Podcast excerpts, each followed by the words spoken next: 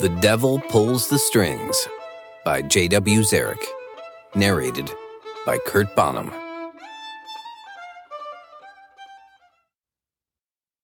Chapter 37 Dragons and Nymphs HQ. I walk up Central Park West, heading to the Dragons and Nymphs headquarters located at 1 West 96th Street. I search for the most ominous structure that would house an evil blood drinking cult. But my gaze keeps landing on a non ominous, ordinary looking church, an unassuming white granite building with a steeple. Complemented by the glorious day, sunny with a bright azure blue sky and random songbirds engaged in their sonata tweets, nothing appears ominous. I inhale and whiskey scented words barrel over my shoulder. Mister, can you spare a dollar? I turn, and I'm face to face with the same gruff, one toothed grin I met outside the Port Authority bus terminal when I first arrived in New York. I'm still thrown by his breath. I paw at the mild burning sensation around my eyes. What are you doing here? I tilt my head away to suck in fresh air. You were outside the bus terminal and now you're here? Why? Fewer folks on this street ask for handouts. How come? He points across the street to the church, which, according to the address, must be the Dragons and Nymphs headquarters. A slight queasiness fills my belly. And that ain't no normal church. His balance isn't right, and he grabs my jacket to steady himself. Folks go in looking for a handout and don't ever come out. His weight shifts back. I catch him from a tumble backward. Damn bloodsuckers! His feet shuffle. Are you going to give me a dollar? He holds open a palm, looks around uneasily. I hand him a dollar. Anything else you can tell me about that church? I wave another dollar. His grin grows. He points to the church's roofline. Watch your back around those stone statues. I swear they move. A row of stone gargoyles dot the roofline. A nervous twitch fires and adds to the queasiness in my gut. I give him the other dollar. Thanks, mister. He wobbles away down the sidewalk. I cross the corner and step onto the curb. Corrosive sulfuric odors fill my nostrils, and the skies overhead turn gallows gloomy gray. Ugh, what's that smell? I cover my mouth and nose. My gaze follows thorny brambles intertwined with invasive ivies and hemlock, which run up the sides of the building. At the roof line, the creatures carved in stone are distinct, discernible chimeras, grotesques, gargoyles, demonic figures. All of them sport fangs, horns, claws, and tails. Hi, holy heck.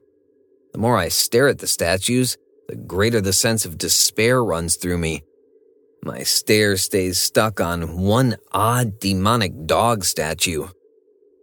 Baba Yaga's voice fires in my head. I can imagine she'd say, Its sharp, pointy tail perfect for poking and stabbing you through your heart, dearie. The live brambles wrap around the statues. But that odd dog statue is so much more demon than canine. Its ferocious fangs, bat ears, wings, gargoyle green mottled body, and its eyes ooze anger and rage, which drills a chill through my bones. Get a grip. It's a statue. I step off the curb backward into the street, and the brambles disappear. The church looks ordinary again an unassuming, dull white granite with a steeple on top.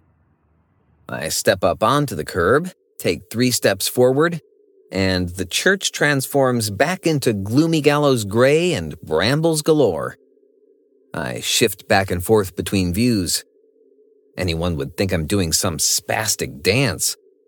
I stop the back and forth and force myself to walk up the church steps to the massive double doors. Another tug in my gut. My gaze pops back to the demonic statue. Its stare burns through me. Did its head just move? My mind rotates through an imaginary series of this statue in motion. It smacks its lips. It opens and closes its mouth. Its forked tongue flickers between sharp fangs. And then it leaves its perch, climbing down the wall. Sweat beads across my forehead. I rub my face and eyes and look back at the statue. It's once again in its original position, unmoving. A nervous chuckle crashes against my exhalation. I reach for a door handle, and the door opens before I grasp the handle. A cloaked figure stands in the doorway's shadow.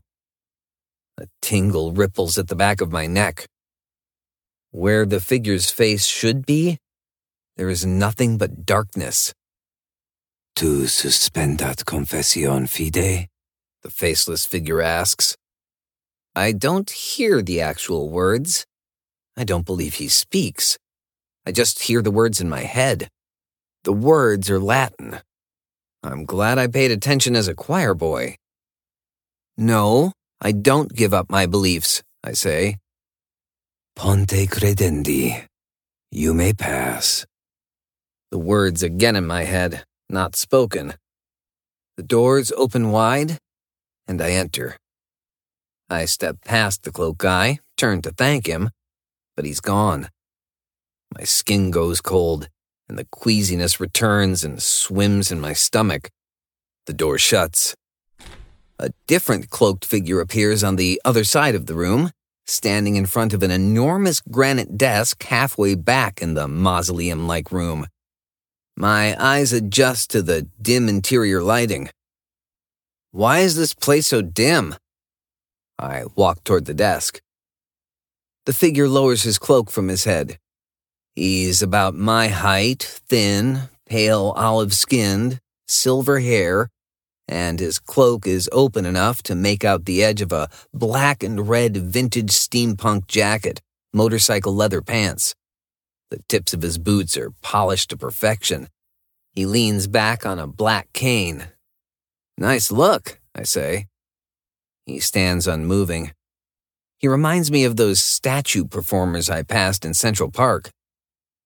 Welcome to the Dragons and Nymphs Society headquarters. How may I help you? The man says. I'm here to meet Mr. Alabaster Graves. The man appears at my side, his breath against my ear. What business do you have with Mr. Graves? His voice is low, smooth, oozes fear flavored creepiness plus 10. I extend my hand. Call me Boone. The man's gaze and disdain land on my outstretched hand. Mr. Boone Daniels, is this correct? The tone in his voice carries even greater disdain. Instant loathing wells in my chest. Are you Mr. Graves? The man closes his eyes. I am Alabaster Graves. We do not shake hands here, Mr. Daniels. He bows a smidge. I pull my hand back and return his bow. Do you have Wicambi's books? Graves asks. Yes, sir. I have the professor's books in exchange for vellum. May I see the books? I open the pack, reach inside, and stop. Do you have the amount of vellum agreed to for this collection? No specific number of sheets were agreed to. His inhalation is harsh, his eyes focused on Wakambi's pack. Show me the books so I may give you the vellum, so you may leave. I open the pack and hand Graves a book from Wakambi. He accepts the book, looks at the cover. Oh, yes. Spectacular, Mr. Daniels. Now, would you like a tour of our society headquarters? I sense a trap, but act cool. I would like that very much, sir. His stiff posture relaxes. Right after I honor Wicambi's instructions and trade you for vellum. And then I have to play at the Dragons and Nymphs charity ball tonight. But I can come back another time for a tour. I'm hoping my words are casual enough he'll just move on to the trade. Graves curls his fingers into a fist. His sour scowl deepens and his lips curdle. Your tour shall be quick, and I have such a pleasant surprise for you. You're most kind, Mr. Graves. Even so, I'll take a rain check. If I go deeper into this bizarre church, the chances of me coming out alive go down. I tighten my grip around Rizos's backpack strap. You know how the professor is. I don't want to upset him by keeping him waiting. I insist. The tour won't take long. His tone is sharp. He steps closer. I step back, reach into my pocket, and open the bottle of oil. A few drops fall into the cup of my palm. I rub it over my head, neck, and chest. Verbena officinalis? Graves rages and lunges at me. My hand instinctively draws Duma's sword. Graves stops, the sword tip at his throat. My heart booms. A vein in my neck thrums. Graves' gaze shifts to over my shoulder. Could be a trick, but I smell the acrid scent of danger behind me. I keep my sword raised and spin around.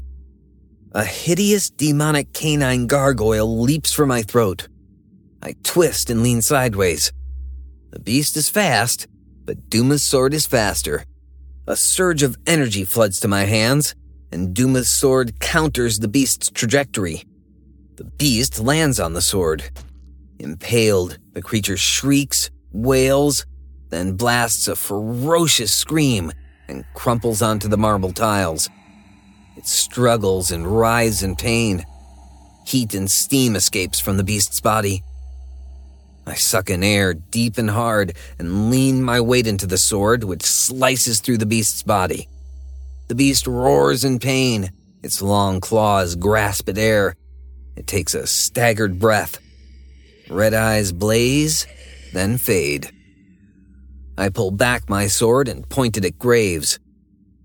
I'm sorry your pet is dead, but like I said, your tour will have to wait. Graves holds up his hands. Mr. Daniels, you have us all wrong. The chupacabras that attacked you is a sentry guard doing its job. It only attacked you because your intentions are not pure. Trading W'Kambi's books is a ruse. So what? You want the books, I want the vellum. An even trade. Your chupacabra guard dog statue thing attacked me. I can't trust you, so the deal's off. Graves' face is full of anger, his grin hungry. You killed our chupacabra by luck or skill, it matters not. However, you still want sheets of vellum, correct? Graves takes a step closer, and I clench the sword hilt tighter. You would be dead if we wanted you dead. But I'm not dead, and we're still talking. So you must want something. If not the books, then what? I ask. You humans are too predictable. Everyone wants something from this upcoming ritual, Graves says. Wakambi wants to stop Paganini's music from summoning the devil. Cinti intends to follow the ritual through. And what about you, Mr. Daniels? What's in it for you? Be world famous? Reach beyond your wildest dreams? Bring your parents back? In truth, I'm here to keep a promise to a friend. You're not working for Cinti? Keeping my promise to my friend also means I keep another promise I made to Baba Yaga and others that I would stop Cinti. So no, I don't work for Cinti. Heat rises into my chest, through my voice, and fills my words. Graves locks his gaze on me. There's one more promise you shall make and keep to me. And why would I make a promise to you? How about to save the ones you call Sapphire and Rizos? Graves' tone and face are void of any emotion. If you harm them, I'll make sure it's the last thing you do. I nudge the sword closer to his Adam's apple. Your threats are idle here. However, the trade shall be done. I shall give you Paganini's vellum, and in exchange, you shall perform the ritual. You want me to summon the devil too? Puzzles and more puzzles upon puzzles with these secret societies. You shall summon the devil and further our cause. I pull the sword back and rest the blade on my shoulder. And what is your cause? You shall bring back Ambrosio, the Allfather. Our prophecy foretells this. Graves' voice and the glimmer in his eyes is full of his own conceit. Your arrogance is incredible.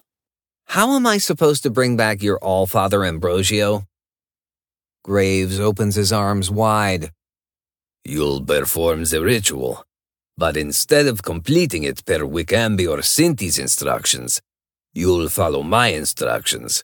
You'll double cross Wicambi and Rizos to save the lives of your loved ones.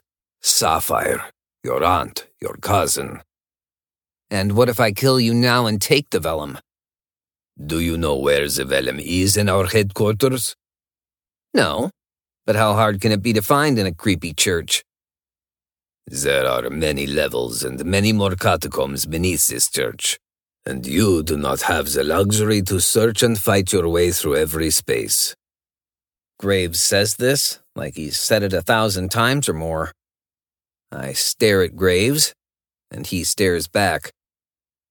Damn you, Graves. But after this is over, I'm coming back. We shall meet again. He bows slightly. But for now, Let's seal our deal. Graves pulls a long, black handled, jewel encrusted athame from inside his jacket. So you mean to fight with that blade? I raise the tip of Duma's sword to his heart. No, we both shall draw blood. We deal in unbreakable blood oaths within the Dragons and Nymph Society. Graves cuts the inside of his palm, and blood oozes from the cut. I sheathe my sword, but keep my hand on the hilt. I put my other hand in my pocket and wrap my fingers around a bottle of exploding verbena officinalis oil. What does this oath consist of? You complete the midnight ritual as agreed. But if you fail, your life's blood is forever forfeited to me, and I turn Sapphire, Vivian, and Lucas into Chupacabra chew toys. And what if you don't fulfill your end of the bargain? My blood is forever forfeited to you. Graves grabs my arm, pulls my hand from my pocket, and using the athame, breaks the top layer of skin in my palm, draws blood, and clasps our hands together, sticky palm to palm. Fire rips through my hand, runs up my arm, spreads like a thousand tattoo needles piercing, you won't lay a finger on Sapphire, Aunt Vivian, Lucas, or Rizos. A newfound determination blazes. Grave lifts his arm, and I spot movement. A brief blur. And the first cloaked figure from the doorway appears next to Graves. Asima, be so kind as to retrieve vellum for Mr. Daniels. He has work to do before tonight's ritual.